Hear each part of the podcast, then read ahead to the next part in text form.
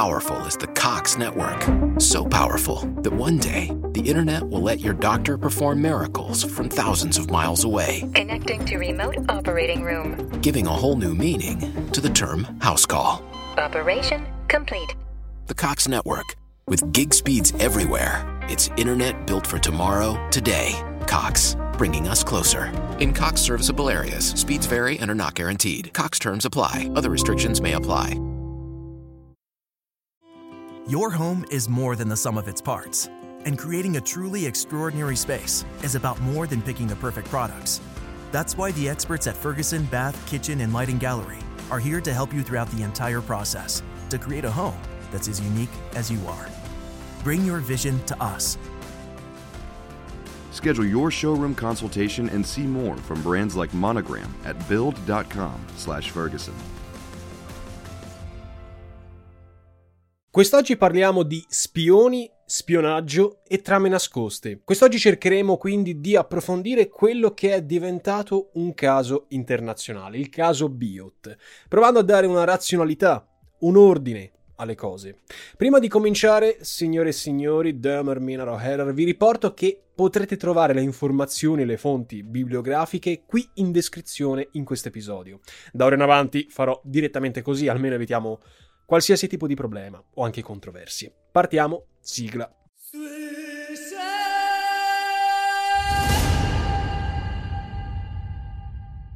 Sarà che noi italiani non siamo poi così abituati a finire al centro delle attenzioni internazionali o forse sarà soltanto l'ingenuità della nostra opinione politica, ma la recente vicenda che ha visto coinvolto l'ufficiale di marina Walter Biot e un misterioso quanto maldestro agente russo ha destato uno stupore esagerato e, a detta di alcuni, anche immotivato.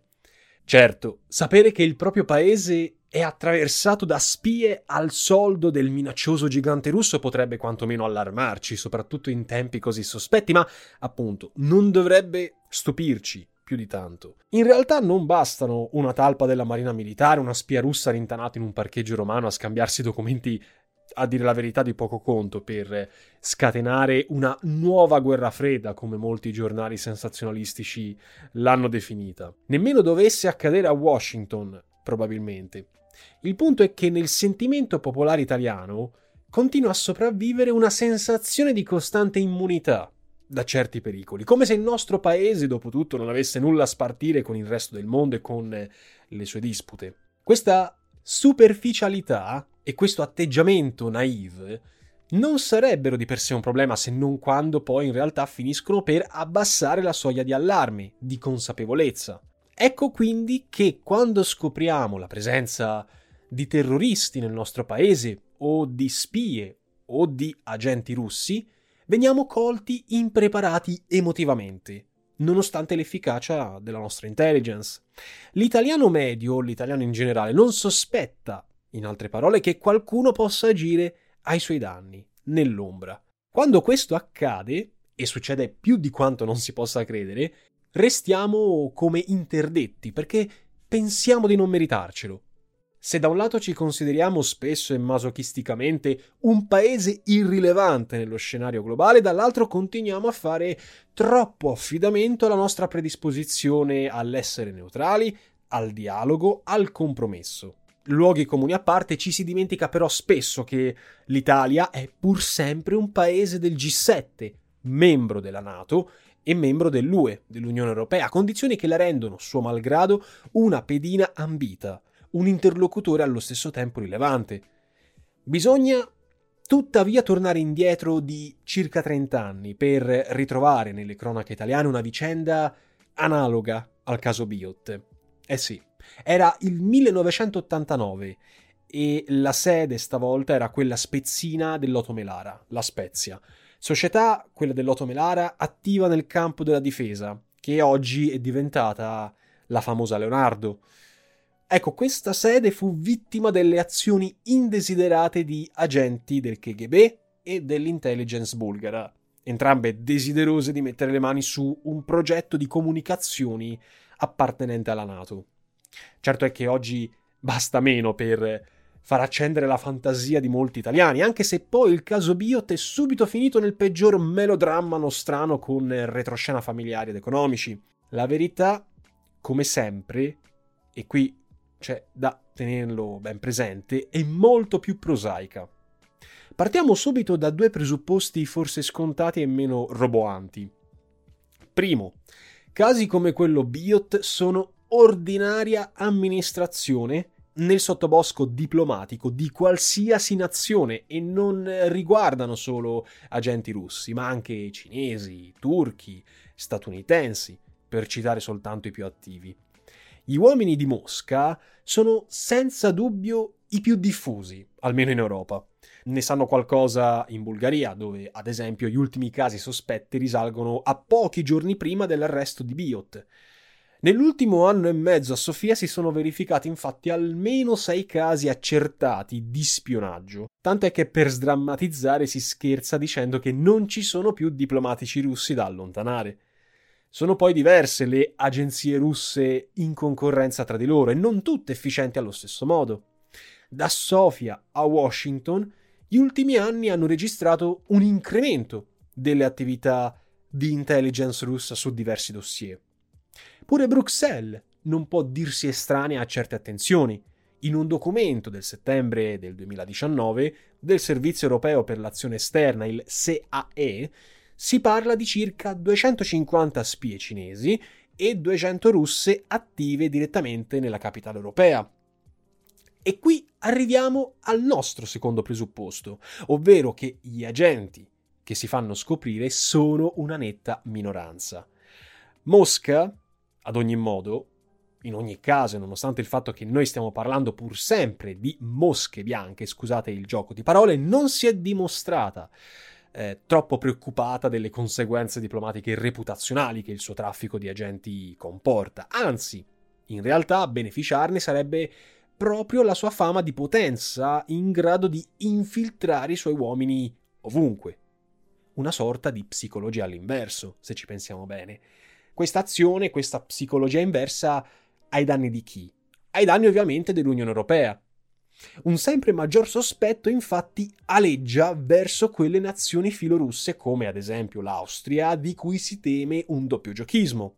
Così stavolta è toccato non all'Austria, ma proprio all'Italia, che non ha mai rifiutato la sua amicizia verso la Russia e che a differenza delle altre potenze europee ha sempre adottato politiche di apertura di eh, appeasement, diciamo così, verso il Cremlino. Di solito i casi come quello Biot vengono risolti in famiglia, cioè senza destare troppe attenzioni, teniamo tutto sotto il tappeto. Uno Stato accetta il rischio dello spionaggio e l'allarmismo lascia posto ad una convivenza che non arrechi troppi danni. Sempre a Bruxelles, ad esempio, si sconsiglia ai parlamentari e ai diplomatici di frequentare certi ristoranti e bar perché ritenuti luoghi non sicuri, pieni di spie, di cui tra l'altro sono ben noti i nomi e le identità. Banalizzando, il ragionamento diplomatico alla base potrebbe essere sì, se proprio dovete spiarci, fatelo pure, ma almeno non fatevi beccare. Ovviamente c'è un limite a tutto. Uno Stato, in altre parole, ci pensa su due volte prima di sbandierare un caso di spionaggio o smascherare una talpa. Per consuetudine si cerca di bilanciare il torto subito rispondendo sul medesimo campo. Viceversa, quando uno Stato come oggi l'Italia alza la voce con insistenza, non senza ingigantire l'accaduto, è plausibile pensare che lo stia facendo per perseguire certi obiettivi. La reazione ferma, indignata e anche offesa delle istituzioni italiane è a detta di molti spropositata. Ancora non si è fatta chiarezza su quali siano i documenti rubati, ma per ora si è escluso che si possa, diciamo così, trattare di informazioni vitali. E c'è dunque chi interpreta la risoluta posizione italiana come atto di fedeltà a Biden, cioè al presidente degli Stati Uniti, che non ha fatto segreto dei suoi cattivi sentimenti verso Putin. Vi ricordo di andarvi a riprendere il vecchio podcast che ho fatto riguardo la relazione tra i due. Di Maio ha definito, cioè il nostro ministro degli esteri, ha definito l'episodio atto ostile e ha subito preso le distanze, comunque anche dei provvedimenti severi verso i diplomatici russi a capo della rete spionistica coinvolta. Se poi consideriamo che è proprio di questi giorni la proposta da parte di alcune regioni di acquistare dosi di vaccino Sputnik, ecco allora che dietro il polverone del caso Biot rischiano di celarsi motivazioni, diciamo così, di tutt'altro genere. Proprio sul campo vaccini russi si stanno muovendo anche altri stati europei, come la già citata Austria, ma soprattutto Germania e Francia, che stanno dialogando col Cremlino per la produzione di Sputnik in territorio europeo. Con le sue invettive anti-Putin, Biden ha fatto capire ai partner NATO e anche europei che non intende avallare collaborazioni con la Russia. Non solo sui vaccini, è chiaro, ma i vaccini sono il piccolo esempio che poi va a ingigantirsi su altri campi. Esemplare in questo senso, e ne ho parlato anche nel vecchio podcast, è la vicenda del gasdotto Nord Stream 2, che dovrebbe in teoria facilitare l'esportazione del gas russo in Germania. I lavori del Nord Stream 2, in passato già ostacolati da Trump, hanno subito un'accelerazione nel periodo di transizione tra i due presidenti statunitensi. Nonostante la Nato e il ruolo egemonico che gli Stati Uniti intrattengono con i propri partner più che alleati, i paesi europei riescono a, in questo caso, ritagliarsi margini d'azione svincolati dai diktat di Washington, che è ciò che alla fine Biden vuole evitare. Per certi versi, il caso italiano ha molti punti in contatto con i recenti arresti in Bulgaria, di cui si parlava prima. Sia l'Italia che la Bulgaria vivevano infatti un clima di intesa, di avvicinamento alla Russia. Abbiamo già detto, ad esempio, eh, dei vaccini Sputnik per quanto riguarda l'Italia. Se invece prendiamo come reazioni Sofia e Mosca, qui notiamo che ci sono delle trattative in atto per potenziare un altro gasdotto, il Balkan Stream, che se effettuato renderebbe la Bulgaria uno snodo cruciale della politica energetica del Cremlino. Your home is more than the sum of its parts, and creating a truly extraordinary space is about more than picking the perfect products. That's why the experts at Ferguson Bath, Kitchen, and Lighting Gallery are here to help you throughout the entire process to create a home that's as unique as you are. Bring your vision to us. Schedule your showroom consultation and see more from brands like Monogram at build.com/ferguson. Lo scandalo spionistico che ha investito l'ex Repubblica Sovietica, eh, la Bulgaria in questo caso, ha allontanato l'opinione pubblica in vista delle elezioni dai problemi nazionali, raggelando i rapporti con Mosca. È chiaro che i rapporti italiani con la Russia e il nostro ulteriore riavvicinamento a Mosca, specie durante la pandemia, non tranquillizzino l'Unione Europea e la Nato. Gli aiuti ricevuti l'anno scorso in piena emergenza sanitaria hanno sollevato più di un dubbio, è chiaro, per non parlare dei sospetti già emersi nel 2018, anno di elezioni, riguardo ai finanziamenti russi a Lega e Movimento 5 Stelle. In tal senso la roboante denuncia di Di Maio, unita più in generale alla linea atlantista e europeista del governo Draghi, servirebbe a sedare ogni scetticismo nei confronti del nostro paese. Per questo, diciamo, per calmare insomma gli Stati Uniti. La Nato, più che allarmata, in questo modo ne dovrebbe uscire rassicurata. Risultano dunque quantomeno curiose eh, le parole esagerate di Di Maio, soprattutto anche l'esposizione mediatica che loro hanno voluto dare al caso Biot. Come vedremo tra poco, anche se prendiamo in considerazione il tempismo, tutto questo ci sembra sospetto. È come se si fosse deliberatamente deciso di farne un caso di questo Biot, svelando più del dovuto, svelando magari retroscena e nomi, come a voler destare il più rumore possibile in contravvenzione ad ogni consuetudine diplomatica. Ma al di là delle considerazioni italiane e delle eh, sue manipolazioni politiche, il caso Biot ribadisce la forte attività spionistica russa nell'ultimo periodo. E questa è un'altra cosa da tenere bene a mente. Non è una novità che Mosca faccia un uso compulsivo dello spionaggio, come anche di altre pratiche per così dire stealth, cioè nascoste, ma se osserviamo lo scenario europeo che circonda la Russia, ci accorgiamo che dalle parti del Cremlino si sta diffondendo quella che potremmo definire una mania di persecuzione, in realtà motivata. E quindi quello che Putin e anche certa narrazione vorrebbero far passare come atto di forza dell'intelligence russa, in realtà finirebbe per dimostrare la debolezza, l'incertezza della Russia, le sue paranoie. Lo spionaggio, d'altronde, dà sempre uno degli indicatori principali per misurare il grado di tensione tra i vari blocchi internazionali. Non manca ovviamente chi da questa storia stia tentando, ad esempio, di riesumare lo spettro della guerra fredda, certo aggiornata per così dire alla sua versione 2.0, adeguata ai nuovi contesti.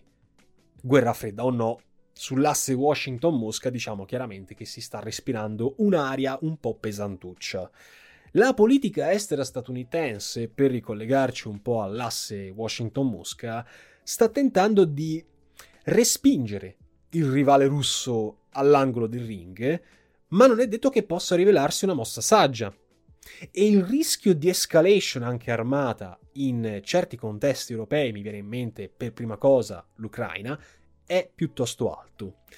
Da diversi mesi si registra in tal senso un nervosismo molto generale al Cremlino in questa ultima fase del potere di Putin.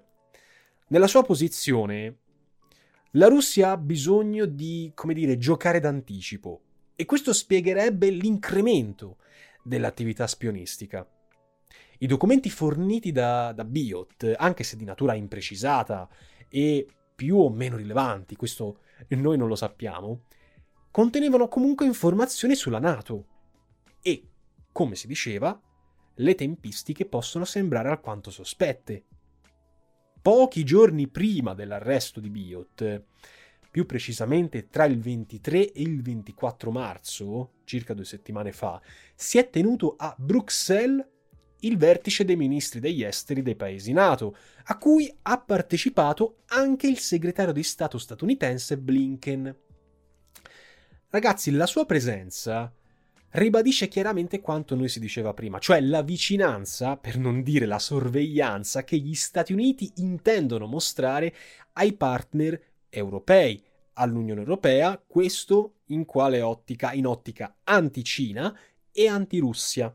Ricolleghiamoci all'episodio precedente. Queste interpretazioni, che ovviamente non sto facendo io di mia sana pianta, ma sono tratte dal compendio bibliografico che vi ho messo in, in, in descrizione al podcast possono sembrare certamente delle frasi di circostanza, eh, delle ritualità abitudinarie, diplomatiche, ma alcune di queste dichiarazioni, se viste al netto delle tensioni con Mosca, risuonano come un monito verso il Cremlino. Ad esempio, il segretario generale Stoltenberg ha rilanciato l'azione NATO verso quello che dovrebbe e vorrebbe essere un nuovo capitolo della sua storia, è stata cioè inaugurata una nuova agenda NATO, la NATO 2030. In questa NATO 2030, in questa nuova agenda, in questo piano, non solo si parla di aumentare il budget, ma anche di creare eh, nuovi standard di sicurezza, chiaramente in ottica antirussa. In realtà questo nuovo assestamento della Nato è iniziato non a caso nel 2014, dopo che c'è stata l'annessione russa della Crimea.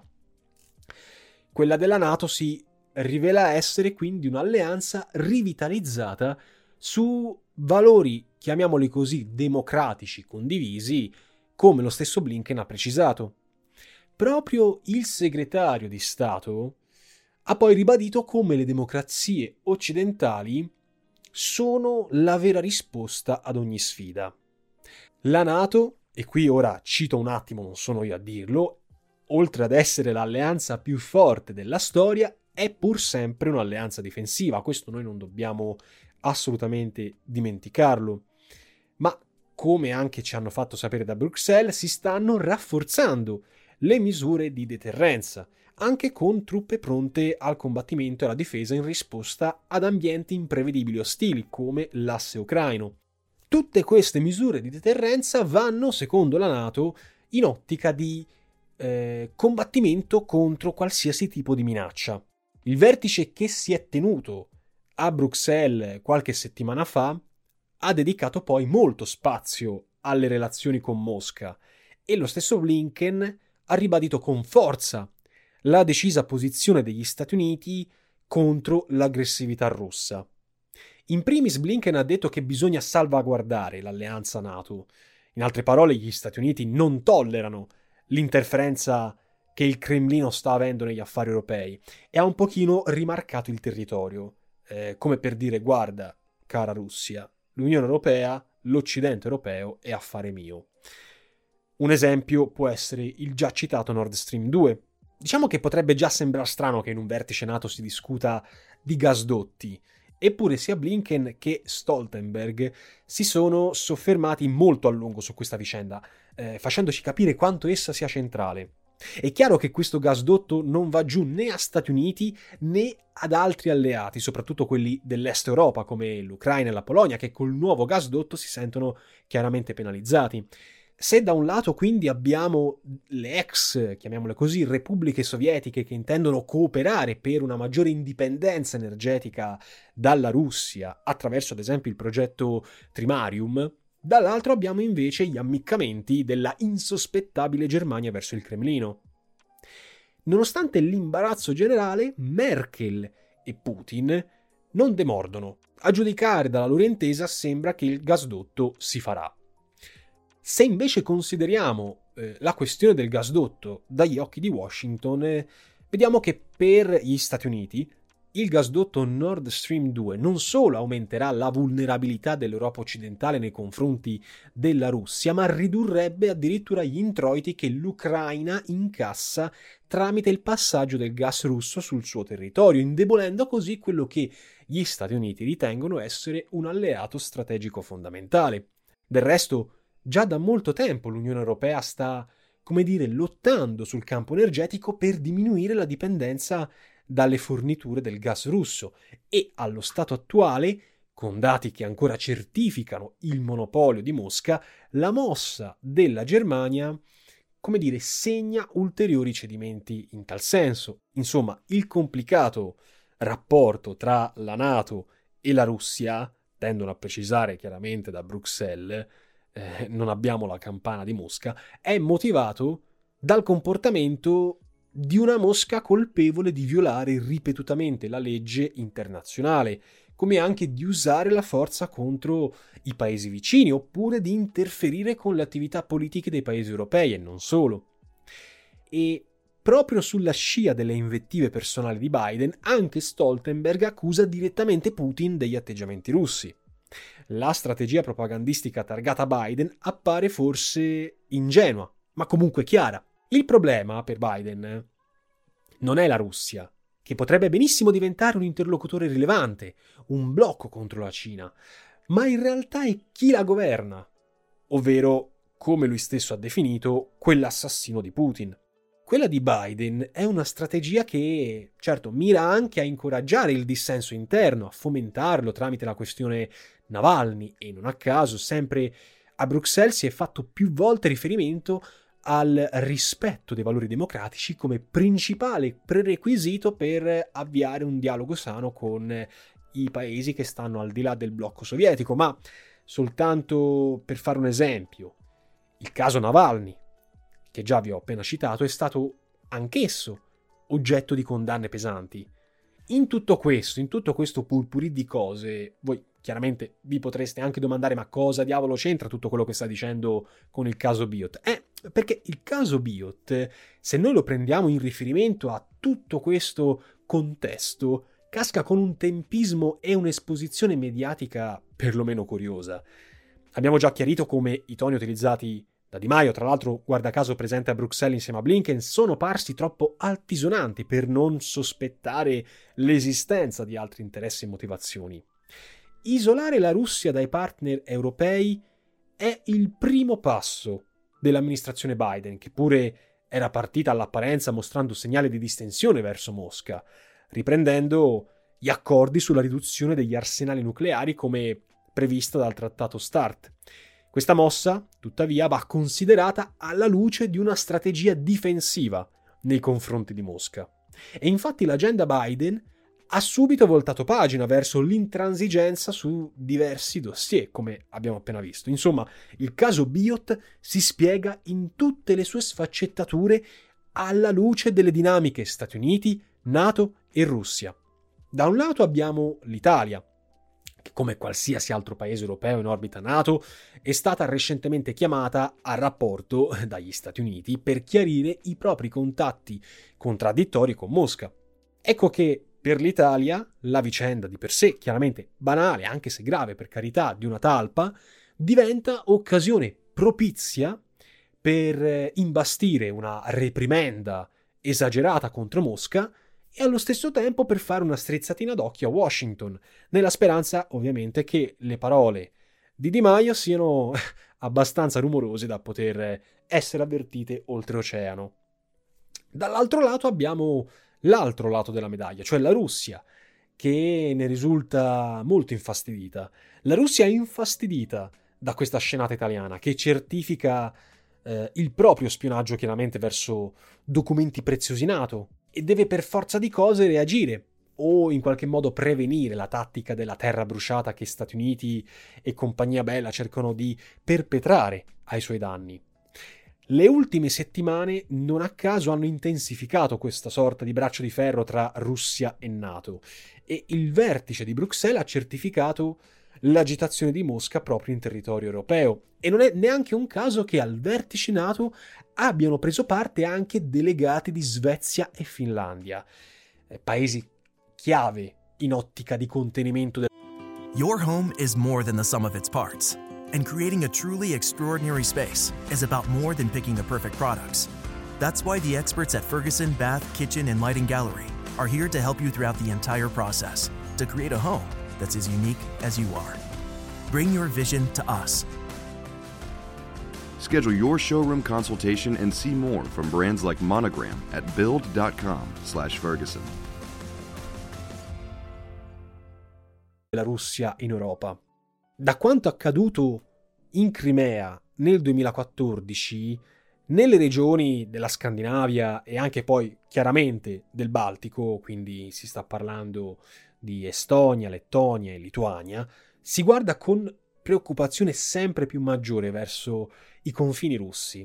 E questo io che ho la fortuna di spulciare un pochino le, le fonti svedesi perché lo parlo, insomma, mi rendo conto che ci sia sempre una preoccupazione più o meno motivata, chiaramente, verso quelle che la stampa svedese definisce le pressioni russe. La Svezia è la prima a sentirsi minacciata. Lei è storica rivale della Russia per avere una sorta di egemonia sul Baltico. La storia ce lo dimostra, l'impero svedese contro l'impero russo. E però per tornare un attimo in ottica un pochino più contemporanea, torniamo nel 25 agosto dello scorso anno, ehm, proprio una serie di esercitazioni navali, sempre russe, hanno allertato Stoccolma, gli svedesi, che subito hanno mostrato i muscoli e dispiegato un contingente sull'isola strategica di Gutland. Gutland si trova a pochi, poche centinaia di chilometri a est della costa svedese. Quello che i russi stavano facendo eh, in quel momento in realtà era, eh, non dico semplicemente, ma comunque simulare un attacco per via marina verso la baia di San Pietroburgo che insieme alla piccola exclave di Kaliningrad rappresenta l'unico sbocco sul Baltico per Mosca. Questo ci fa capire una cosa, cioè che è anche la Russia, non soltanto il blocco occidentale europeo, che si sente minacciato eh, sul versante del Baltico. Non certo dalla Svezia, ma dalla Nato. Una delle prime disposizioni di Biden in tal senso riguardava infatti l'invio a febbraio di quattro bombardieri in Norvegia, questo per potenziare il contingente alleato sul Baltico. Inoltre, è da molto tempo che stanno proseguendo i contatti con il governo norvegese per dispiegare anche diversi sottomarini nella zona. Questo sia sul, sul mare di Barents che anche nel Mar Baltico. Rafforzando quindi il presidio baltico, il Pentagono sarebbe in grado di monitorare con efficacia i movimenti della flotta russa. Svezia e Finlandia non fanno ancora parte della Nato, questo sicuramente lo sapete, ma un loro ingresso nell'alleanza atlantica preoccuperebbe non poco la Russia, che a quel punto potrebbe prendere azioni tecnico-militari stando almeno a quanto affermato dal ministro degli esteri Lavrov nel 2016. Proprio Svezia e Finlandia hanno partecipato, non a caso, alla grande esercitazione navale eh, condotta dalla Nato che è stata poi denominata Baltops, questa a guida chiaramente statunitense che si è tenuta nel giugno scorso. Analogamente alla situazione di quanto insomma sta succedendo in Scandinavia con la Finlandia e la Svezia che si contendono un po' lo scenario del Baltico con, eh, con la guida della Nato, abbiamo altri due paesi, la Georgia e l'Ucraina. La Georgia si trova nel Caucaso, l'Ucraina sappiamo benissimo dov'è. Sono insomma due nazioni queste che sono prossime all'entrata nel patto atlantico. Non a caso perché fa parte questa loro entrata nella, nel patto atlantico in, di una strategia NATO di accerchiare la Russia. La Russia chiaramente si sente minacciata, si sente spinta, anzi respinta da quello che considera i suoi possedimenti e questo attraverso insomma, una strategia abbastanza sottile di allargamento dell'influenza NATO verso le nazioni confinanti. Da diversi mesi, infatti, a Kiev, in Ucraina, si registrano tensioni, violazioni anche del cessate il fuoco al confine con l'area del Donbass, con eh, separatisti e governativi che si stanno accusando a vicenda. Anche in questo caso sul Donbass è la Russia a sentirsi minacciata, con Mosca che denuncia il potenziamento dell'arsenale dei filogovernativi e l'assembramento di truppe ucraine al confine con le regioni di Donetsk e Lugansk.